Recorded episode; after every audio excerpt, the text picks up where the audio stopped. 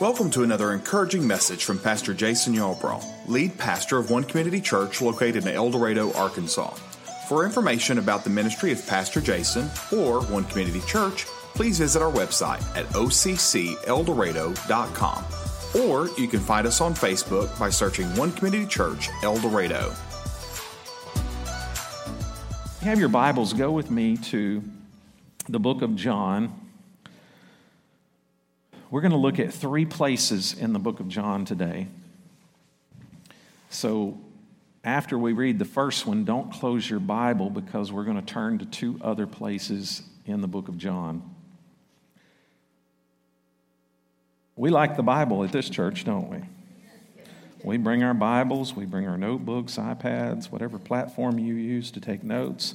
If you are using iPads or iPhones or something to take notes and look at Scripture, I would ask that you not get on the internet and look at social media or go to your search engine and look up stuff. Uh, I have been known to come and stand in front of people. So, anyway, so just be aware of that, okay? Um, and by the way, another thing don't play games in church. That's not what you come here for. We spend 13 hours a week on TikTok, and we can't sit in church for an hour and a half. Come on. We can do better than that. It's an hour and a half. Come on, guys. We can put the phone down that long. So let's do it. Kiddos, y'all listening to me up there? I hope so. Okay, John is where we're going to start reading the book of John, but we'll get there here in just a minute, so bear with me. We're in this series called The Big 12, talking about the 12 apostles of Jesus. If you're like me, you probably just put all of the disciples together in one lump sum, but haven't thought about what each one brings to the table and their different purposes and personalities. So, as I've been preparing for weeks and months for this series, the one thing that has stood out the most to me, especially with, with my wife and I doing a lot of counseling, uh, and really diving into the personalities, the thing that has stood out the most through my studying of the disciples is their different personalities.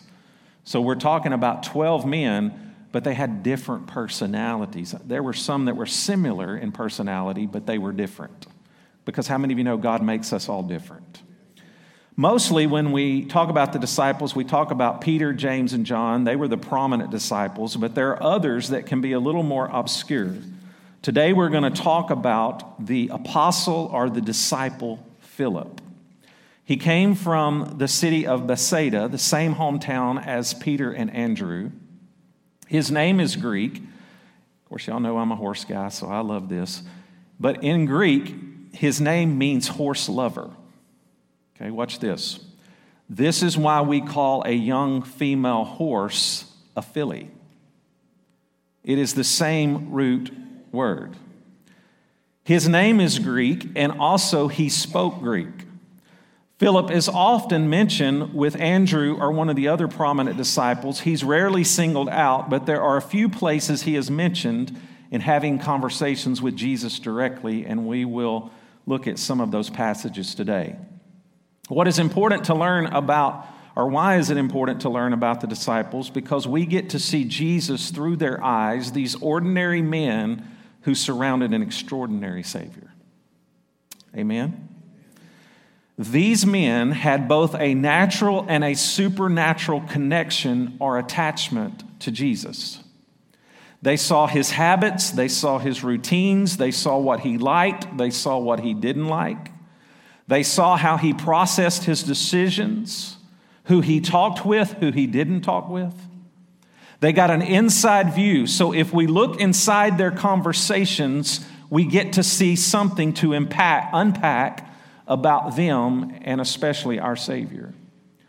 So, with the crowds and the friction of the unfamiliar, it wouldn't have taken long to discover who was best at different roles and each other's strengths and weaknesses in high pressure, unfamiliar situations.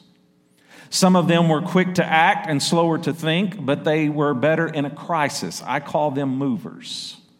Others were methodical and they were accurate, best suited for planning.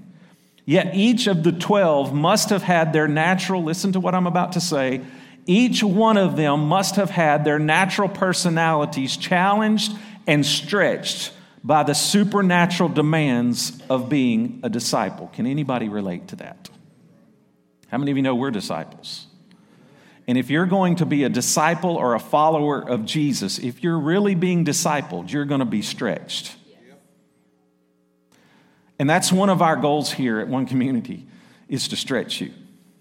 We want you to get out of your comfort zone because until you're stretched, you're not growing. And if you're not being stretched and you're not being challenged, and, and we say this in church if your toes are not being stepped on, you're probably not going to be growing. So, what we want to do is get you out of your comfort zone. We want to stretch you a little bit because we believe that, that being a disciple is challenging and it, it stretches you because of the supernatural demands that are being placed on you that are not of this world, but of a different world. Amen, church. Sometimes these men, now listen to me, sometimes these men were followers. Sometimes Jesus needed them to be leaders, and he needed them to know the difference in the two. And what I'm saying is very important. Jesus sometimes needed them to be followers, and sometimes Jesus needed them to be leaders. And he needed them to understand the difference between the two. And to know the difference between the two, it took practice and it took patience. How many of you know that, that that happens today in church? In fact, it happens in this church, not just this church, it happens in every church, but I can assure you it's happening in this church. This happens today. Some people want to lead and never follow and others want to follow and never lead. This dynamic is one of my top five challenges in this church. This is top five, one of the biggest challenges I face as a pastor because I've got those that want to lead, but they won't follow. And I've got those that just want to follow and won't lead. It's getting quiet in this Presbyterian church. now, watch what I'm saying. We, we, we are to be both follower and leader, but we have to know the difference between the two and when to lead and when to follow. Does that make sense to anybody? And so, this crazy dynamic that we have is we have people that just want to lead and they don't want to be followers. In other words, they don't want to serve. I just want to lead something. Well, I want to lead it the way I want to lead it, and I want you to follow suit with what I want to do.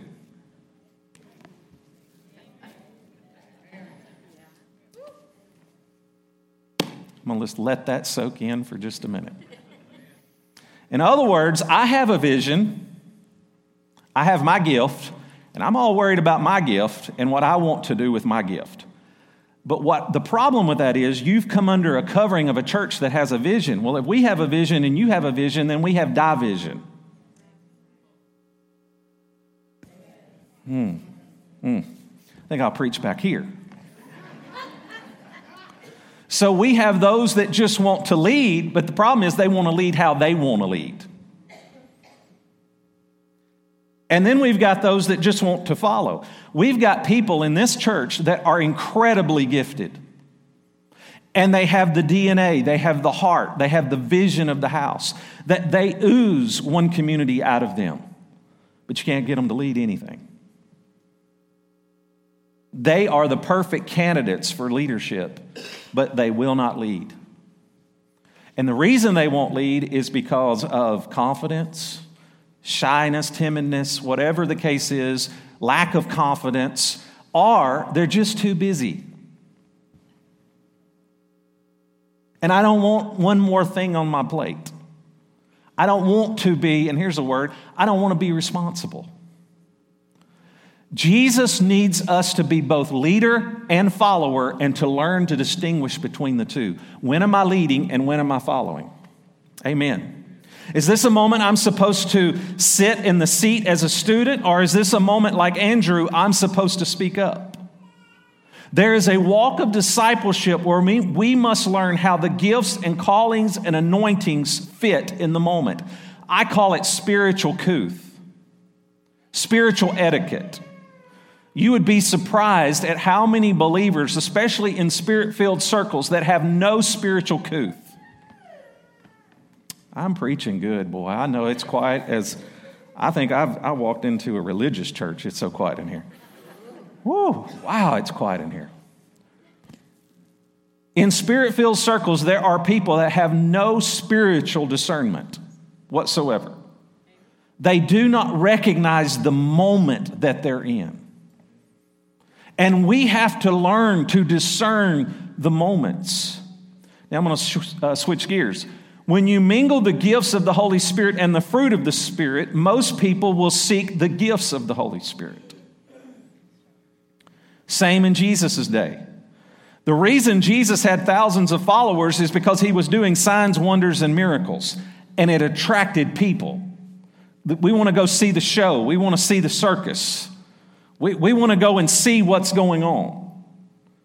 But I believe for an inner circle disciple, we are to value what we're to value the most is not miracle signs and wonders. I believe what we're to value the most is the fruit of the Holy Spirit. Now, I love signs, wonders, and miracles. I love the gifts of the Spirit, and I'm all for that. But our goal here at One Community is to build disciples. That is our mission. It's to build disciples. It's to build growing people, not a crowd, not numbers. Now, we've seen numbers. But I can tell you, and I love numbers. I'm not against the numbers. But I am more interested as a pastor to grow you up. I would rather have 10 or 12 or 50 or 100 people that are growing than 1,000 people who are not. I want to see you discipled. I want to see you grow. I, I want to see you flourish as a disciple of Christ. Amen, church. That super spiritual stuff can wear off quickly, and it's where we get flaky Christians. And I want to tell you, that super spiritual stuff is not sustainable. We are human beings and we live in a human body. Okay, now I love the glory cloud and I love to seek God and I love those moments that knock me off my feet and I love all of that. I was raised that way, I still believe that way. But I am saying we don't live in the glory all the time. We have to go to work, we have to go to school, we have to live. Amen. So I want to produce disciples. I want to produce people who are having some spiritual meat to them, some growth to them. Some people just want a show and a title.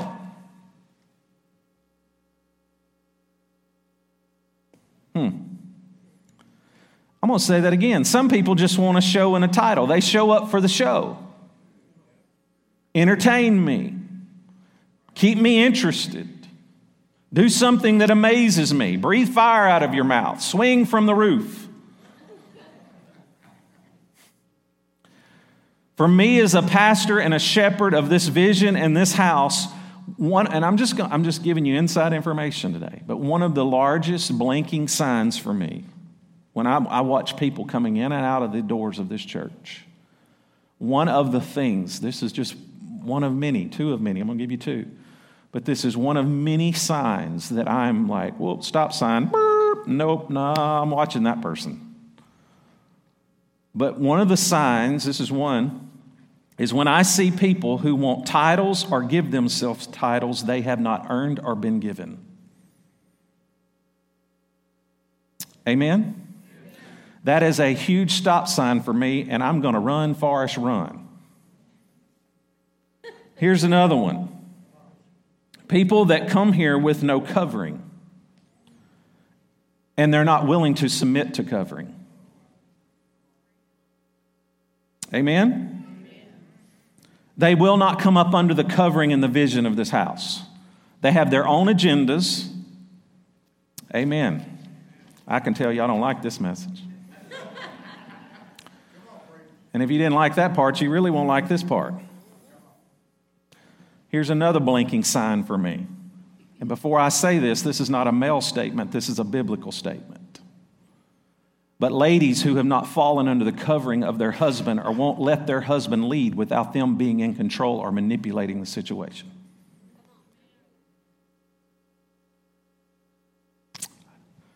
Boy, I thought it was quite a minute ago. That in the Bible is called a Jezebel spirit. And probably in the next few months, I will talk about all about Jezebel. Now, that can be both masculine and feminine, it doesn't have to be just feminine. But that is a spirit that I would say is in most of the American church today. It's a spirit of control and it's a spirit of manipulation.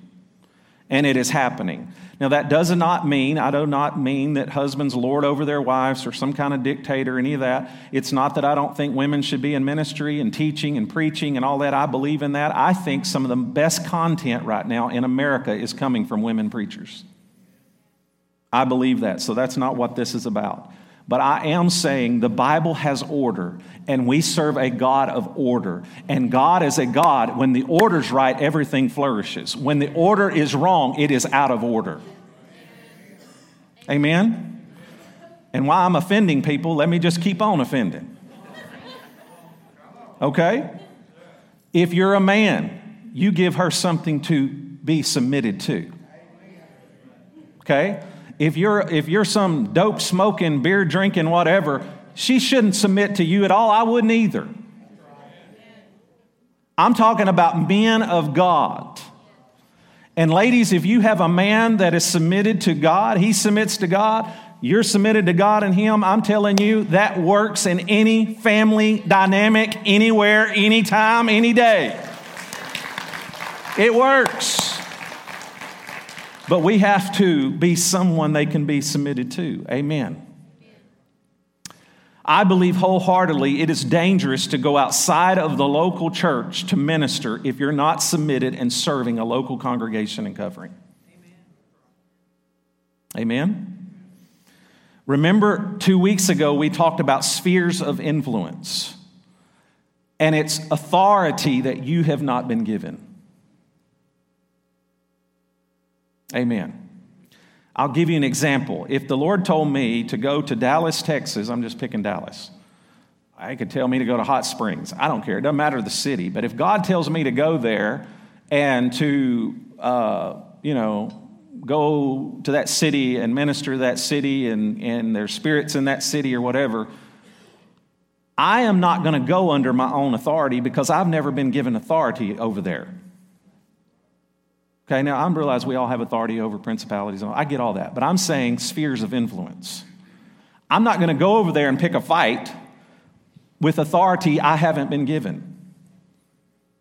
What I would do, if God laid on my heart a city, I would go to that city and I would find a church where God is moving, where they have been given the platform of, of authority, and I would come up under that covering. Amen. So that's just a little food for thought. Back to the disciples. How many of you know when you when you travel together and you camp out next to each other every day and every night, you get close and find out things about each other and you find out some things you didn't want to know about each other. Anybody know what I'm talking about?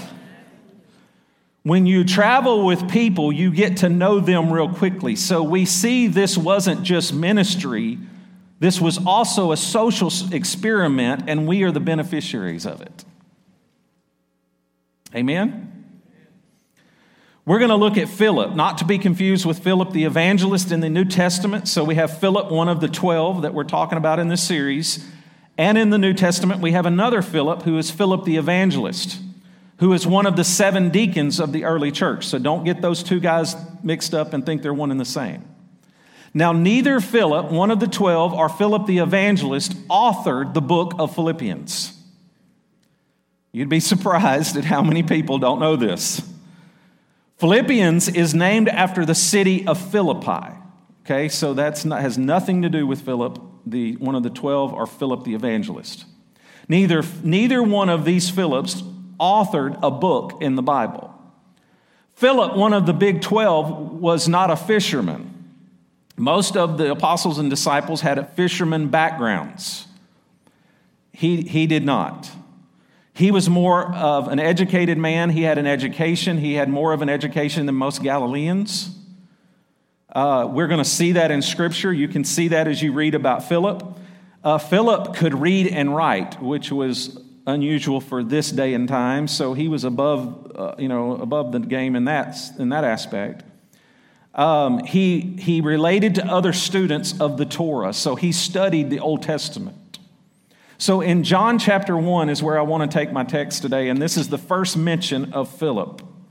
John chapter 1, starting in verse 43 through 51.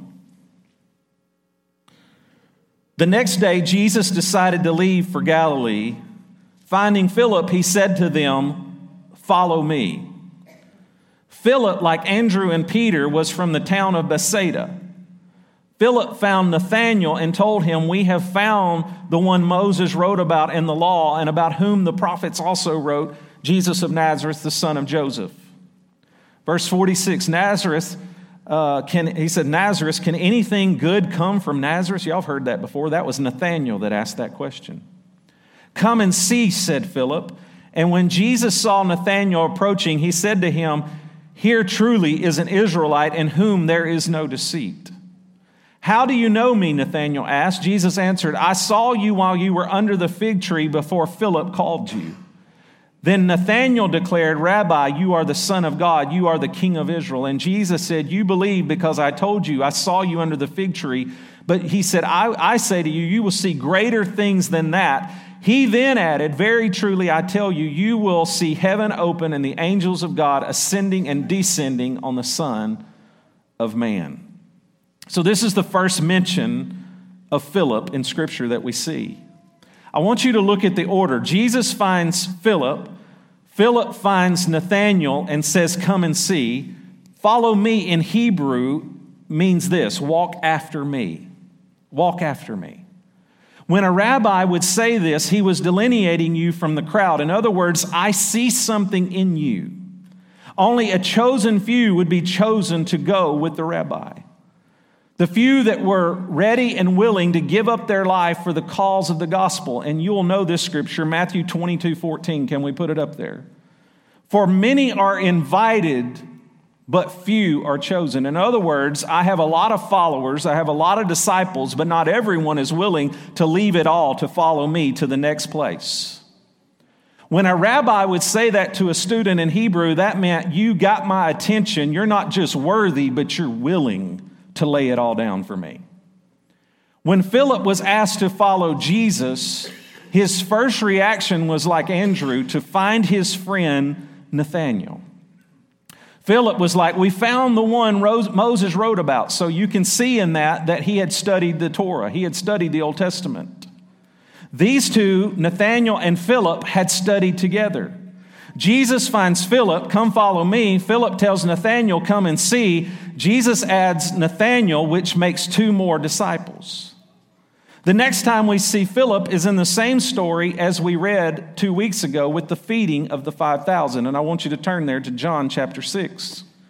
So we could turn over a few pages to John chapter 6, and we're going to read verses 5 through 7. I'm going to go ahead and read for time's sake. When Jesus looked up and saw a great crowd coming toward him, he said, Philip, there's Philip, where shall we buy bread for these people to eat?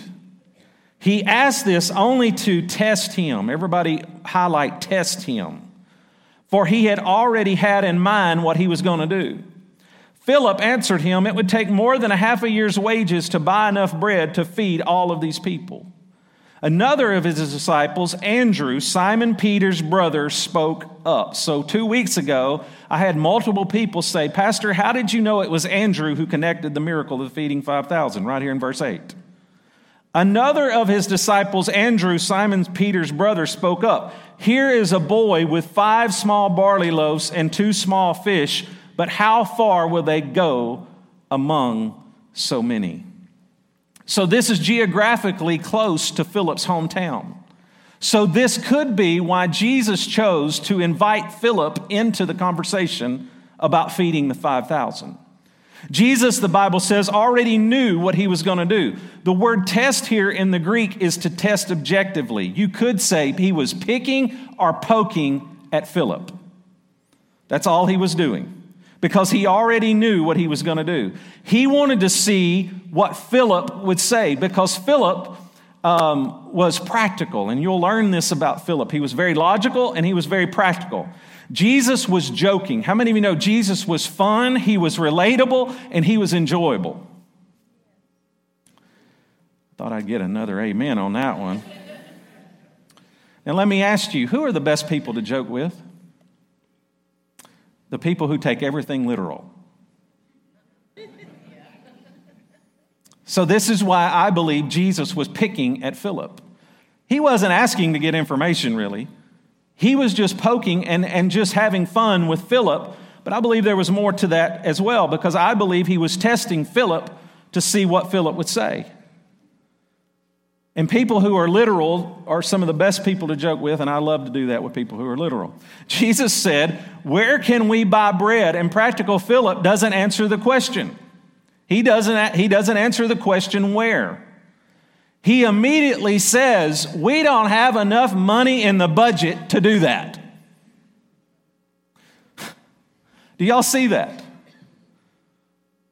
Jesus, how many of you know, does that to us? He will say, Where is your faith? How many times does the Holy Spirit prod us and say, Where are you related or where are you at? And it's always related to where. Where? Where are you at? Where is your heart? Where is your mind? Where is your thought life right now? So Jesus is constantly, even today, through the Holy Spirit, He's asking us, Where are you at? Jesus, we don't have any money for your miracle. And Jesus was like, That's not even what I ask you, Philip. Philip, your mind is on resource, which tells me you're focused on resource and not the source. And there is a difference. Everybody in this room, including the guy on the stage, is guilty of focusing on resource and not the source. So now we know Philip's nature is to see everything literal, which helps us in the last place we see Philip. So Jesus on this Passover was multiplying the fish and the loaves. And the next place we see Philip is the next Passover a year later, where Jesus realizes this is my moment, this is my hour, my hour is now here, I'm about to be crucified. So Jesus is preparing the disciples. Know, this is a hard moment for me. And, and I'm going to get kind of somber here for a moment, and I want you to feel the weight of the rest of this message. Because if you read this text, it's very weighty in what we're going to read here in just a moment. This is a hard moment for me because these disciples followed him. They left everything in their lives behind. They had been with him three years and they know him very well. They believe they were on the winning team. Yet Jesus, here in this moment, at this Last Supper, feels the burden to explain to these 12 men what would take place in the coming hours. He helped these 12 wrestle with their biggest disappointment. And I love this about Jesus. Watch this. I just wanted you to make this note. Jesus never used the word crucified, he used the word glorified. Remember, they didn't take Jesus' life. Always remember this. Always remember this, church. They did not take Jesus' life, he gave his life. Amen? He laid it down willingly. He is preparing the 12. That's, that, that this story will not end the way you're expecting it to. I want you to be prepared and not be taken off guard. This will happen quickly. This is our last meal in a setting like this. Jesus is explaining he and the Father are one, and he's going to return to the Father, and he's going to prepare a place for them to be united again, and they would be together, but it would be on the other side of this suffering. So, Thomas, remember Thomas at Easter? He's the one that inspired the series. Thomas says, We don't know where you're going, so how do we know how to get there? In other words, can you drop us a pin? How do, how, what, what, what's your address, Jesus, so we can put it in our GPS and find you? And I want to pick up the story, so turn over a few pages to John chapter 14. And this, is, this will be where we close. John chapter 14. And I want us to read verses 6 through 14. So I don't know who's in the media booth. I can't see over that screen. But you're just going to have to stay with me because I'm going to go verse by verse and I don't know where we're going. So hang on. Jesus said here in verse 6, I am the way, the truth, and the what? Come on, let's say that together. I am the. In other words, this is what Jesus was saying I'm the map, I'm the guide, I'm the directions, and when you get there, I'll be the password. No one comes to the Father. Does that say no one? no one comes to the Father except through me. Is that right? Y'all ever noticed? Uh, I know this is my business and I'm a preacher and a pastor, whatever, and I do a lot of funerals. But have y'all noticed that everybody that dies thinks they're going to heaven? Like everybody now goes to heaven. Like I don't, you don't ever hear any different. Like everybody goes to heaven now. You know, they're go fly around with your wings on a harp. You know, all this stuff. I'm going to tell you something. Jesus is the only way to heaven. Jesus is the only way to heaven. There is no other way to heaven but through Jesus. Buddha is not the way, Muhammad is not the way. Come on. Jesus is the only way to heaven. He said, I am the guide, I am the map, I am the directions, and when you get there, I'll be the password. If you know me, he said, you know the Father. From now on, you do know him and have seen him. Jesus was saying, because you have been with me and you know me, you will know the Father. In other words, you will recognize him. Don't even worry about that. You're going to know the Father because you know me. Philip said, Now here's where I want to take my message. Take your highlighter out and highlight verse 8 because this is the message. Philip said, Watch what he said Lord, show us the Father, and that will be enough for us. Underline the word enough. Show us the Father, and that will be enough for us. Jesus answered and said this. Let's keep going, guys. Don't you know me, Philip? Even after I've been among you for such a long time, don't you know that anyone who has seen me has seen the Father? How can you say, listen to what Jesus is saying, listen to the weight of his words. How can you say, Show me the Father? Verse 10 Don't you believe that I am in the Father and the Father is in me? And the words I say to you, I do not speak on my own authority. Rather, it is the Father living in me who is doing his work. Verse 11 Believe me when I say that I am in the Father and the Father is in me, or at least believe on the evidence of the works themselves. Now let's hold on for just a moment. Remember, they had just seen Lazarus being raised from the dead. How many of you have ever seen a man come out of the grave after being in there for several days? I don't know anybody that's seen that. These guys saw that. And here he is questioning Jesus. We want to see the Father. Verse 12 You will do even greater works than these. Let's skip to verse 13. And I will do whatever you ask in my name so that my Father may be glorified in the Son. And we'll close with verse, four, verse 14. You may ask for anything in my name, and I will do it. So Jesus is saying here, you've been looking to the Father as the source of power. So all Hebrews at this time, the Jewish people, they, they didn't call him Father. Jesus introduced him as Father.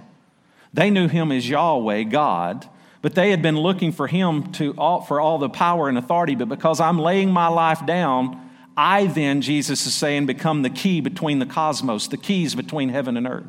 So when you know me, you have the password. Whatever you ask for in my name, this is why when we close a prayer, we say, in Jesus' name. That's why we do this right here, this verse.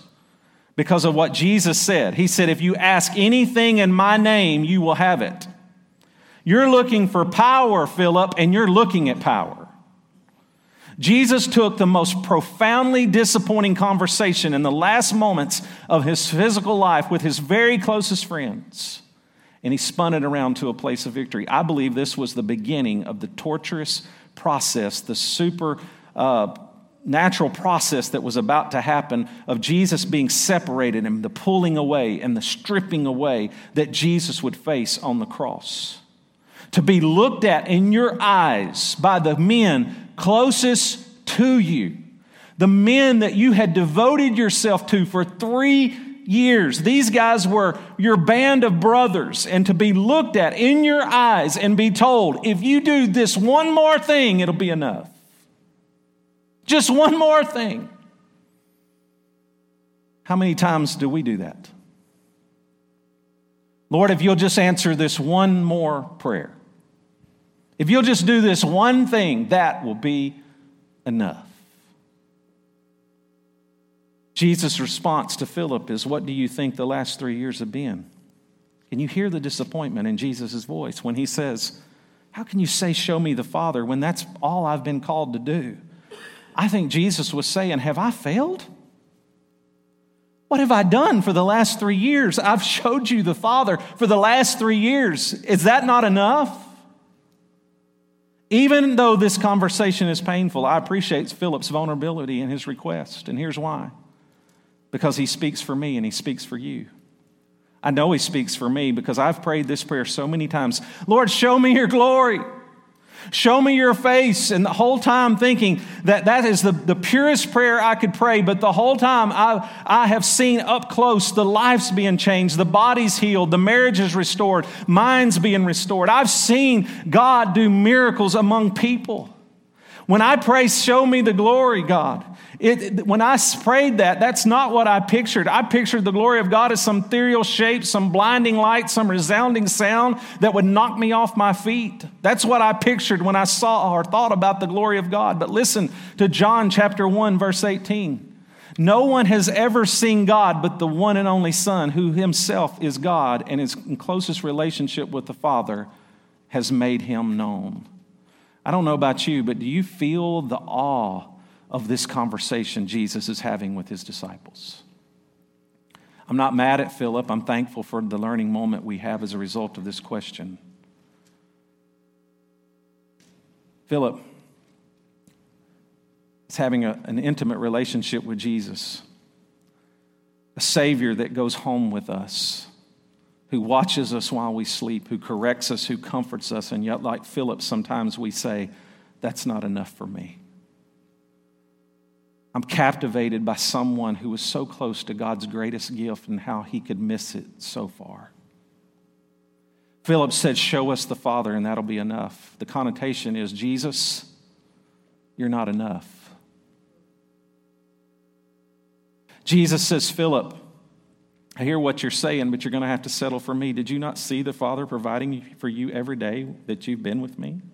Did you not hear the Creator's affirmation when I spoke to you, when I embraced you? Did you not feel the love of heaven surround you when I joked with you? Were you not filled with joy beyond measure? Philip, when I prayed for you, was there not a profound peace that comforted you? When you asked to see the Father, Philip, what did you expect to see? And we, like Philip, may have a distorted view of God the Father. Maybe we've focused on the unexplainable, but we've missed the daily provision. We look for a revival that maybe it will happen someday, some way, but we picture it in some futuristic type way, but yet we're experiencing lives being changed all around us right now.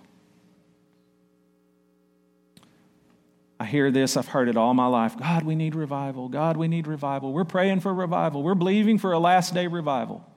I've said this for a long time and I'll keep saying it. Some people wouldn't know a move of God if it ran over them. And you know why that is? Because listen, listen, have you ever heard somebody say we need revival? Every time somebody says we, we need revival, it's always future tense. And I think sometimes Jesus gets a little PO'd with that. I think Jesus gets a little ticked off with that. Because the, here's why. Because we're asking for some ethereal thing out in the future, and yet God is moving all around us every day. I want to tell you, God is moving in this church. And there's been people leave this church because they're looking for it in another box. We want it like this. This, in other words, what they're saying, this is not enough for me. And yet we're seeing a move of God. And I want to tell you something. What we've seen over the last four years is unbelievable. And let us not, and I'm telling you, God gave me a word yesterday. Last night I was up praying and, and just seeking God last night for today. And I came down, and my wife's like, What is wrong with you? I probably look pale because of what God said to me. And God said to me, and I'm going to just tell you what God said to me, and, it, and it's correcting, and it's correcting me because it starts with me. But He said, I will not do anything else at One Community Church until my people become thankful for what they have. Come on. Bob, thank you for that come on. I think we need some more come ons in this church. God said, I'm not taking this church any further until what we have right now is enough. Because we always want more. I want more, more, more, more, more, more. We need this, we need that, we need that. Do you know how many times I hear that in a day? And God is saying, until we are thankful for what we have right now. Jesus is like, Isn't it enough? Uh, you're seeing lives change. You're seeing people heal. You're seeing marriages heal. You're seeing something that is unbelievable in El Dorado, Arkansas. It's never happened before. That you're seeing a genuine, sincere move of God that is not driven by man. And that's not enough for you? Look at what I've done. Guys, can we look around at what God has done? Can we look over there on that corner at what God has done? Can we look at Vacation Bible School and see 61 kids make decisions for Christ and go, what else are we going to do? I'm telling you guys, I'm tired. I'm worn out. And I'm tired that we are not recognizing what God has already done because it's not enough for us. And I believe God, He said it. He said it last night. I will not do any more in that church until my people are thankful for what I've already done. Until we recognize and stand in awe and wonder of what God has done in this house. God has moved. And here's the problem. And I was raised spirit filled, but I'm going to talk about my people. But my people frustrate me. They frustrate the you know what out of me. Because spirit filled people are some of the most oh my gosh, negative, critic, critical people in the whole wide world. And I'm sitting there thinking, there, you know how many people, we need a move of God in El Dorado. Well, we're having one over here on the south side of town, but you can't get your mm out of your mm.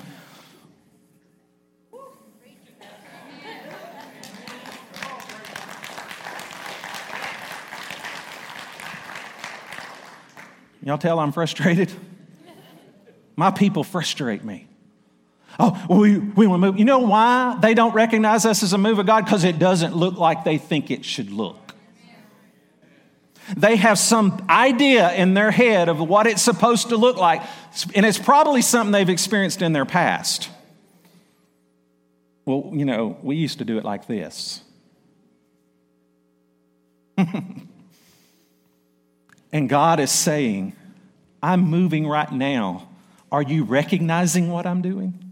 Is it enough? Is what I'm doing now enough for you? Or do you got to have more, more, more, more, more, more? God is saying, until you are grateful for what you have. Amen, church. Man, I feel the Holy Spirit in here. Y'all gonna have to give me a minute. Come on, come on. Hallelujah. Hmm. Thank you, Lord. Thank you, Lord. Thank you, Lord. Thank you, Lord. Pastor A and team, come up here. Come up here. I'm going to stop. Come up here. And when you guys come up here, don't put your earbuds in. Don't put your earbuds in yet. Because I want everybody in this church to hear me. Everybody to hear me. They're going to go back into this song, what he's done. And I know we don't have Daniel, and y'all don't hear the bing. You don't hear the frilly keyboard playing in the background. But do we really have to have a keyboard playing to get excited about Jesus? Oh, no, we don't have to have all the strings and all that. Listen, if we can't worship Jesus now like this, if we, if we got to have music to worship God, something's wrong. I can worship God in that hot parking lot out there and never complain if I'm worshiping God. Amen? Come on, everybody stand to your feet. God is moving in this place. God is moving in this place. Hallelujah. Hallelujah. Hallelujah. Hallelujah. I believe this church is being called to the inner circle. I believe that. I believe we are being called to the inner circle. And God is saying, I need you to step up and acknowledge the things that I have done. That's what I wrote last night. I wrote these words last night. God said, I need you to step up and to acknowledge what I've been doing. How many of our prayers are like Philip's request? I need to see more to know that you're really for me. And God's like, What else do you need? I've given you everything you need, it's all around you. Oh, I need to see more. I need to see more. I wonder how many times God's kept us from an accident. I wonder how many times God provided for us. I wonder how many times God shut the mouth of our accusers.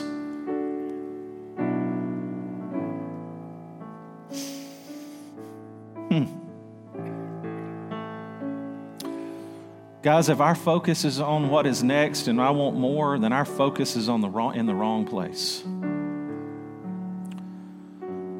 And I want to say this and I'll close, but we foc- what we focus on, this is a good nugget. I know you put your notebook down, but remember this and write it down in a minute. What we focus on expands. It expands. What we focus on expands.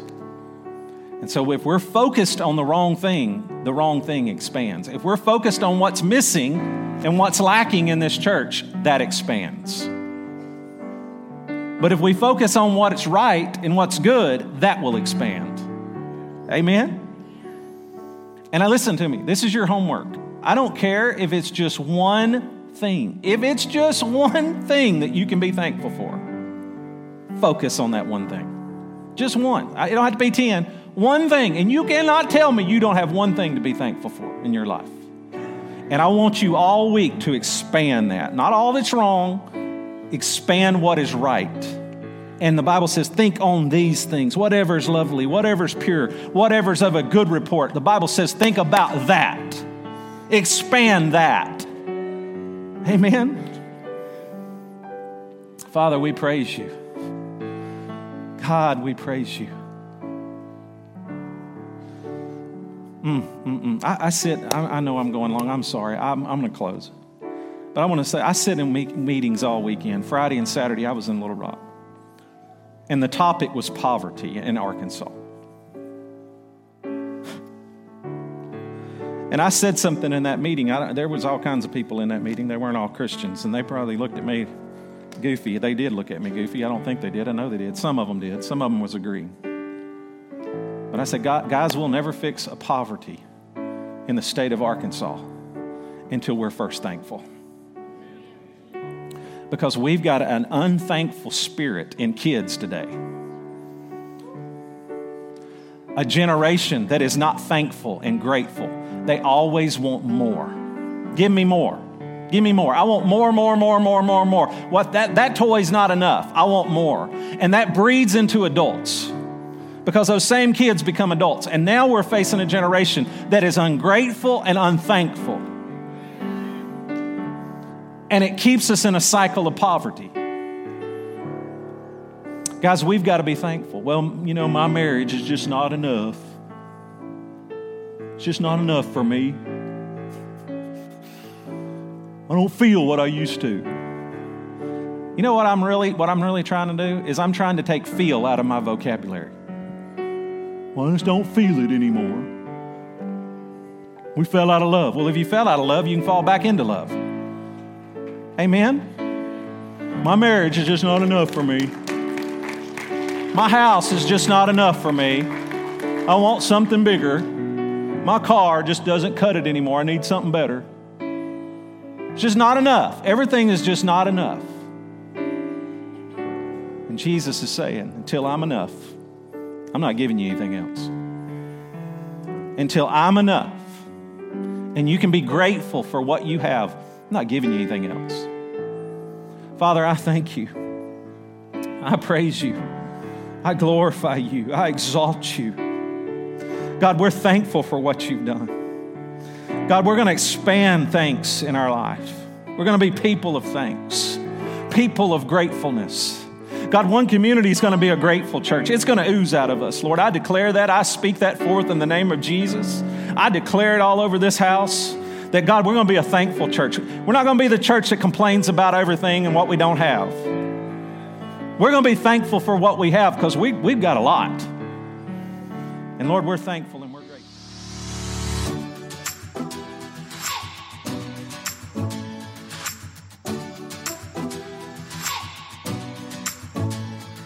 Thanks for joining us today. Be sure to join us next week for another encouraging message from Pastor Jason Yarbrough and One Community Church of El Dorado.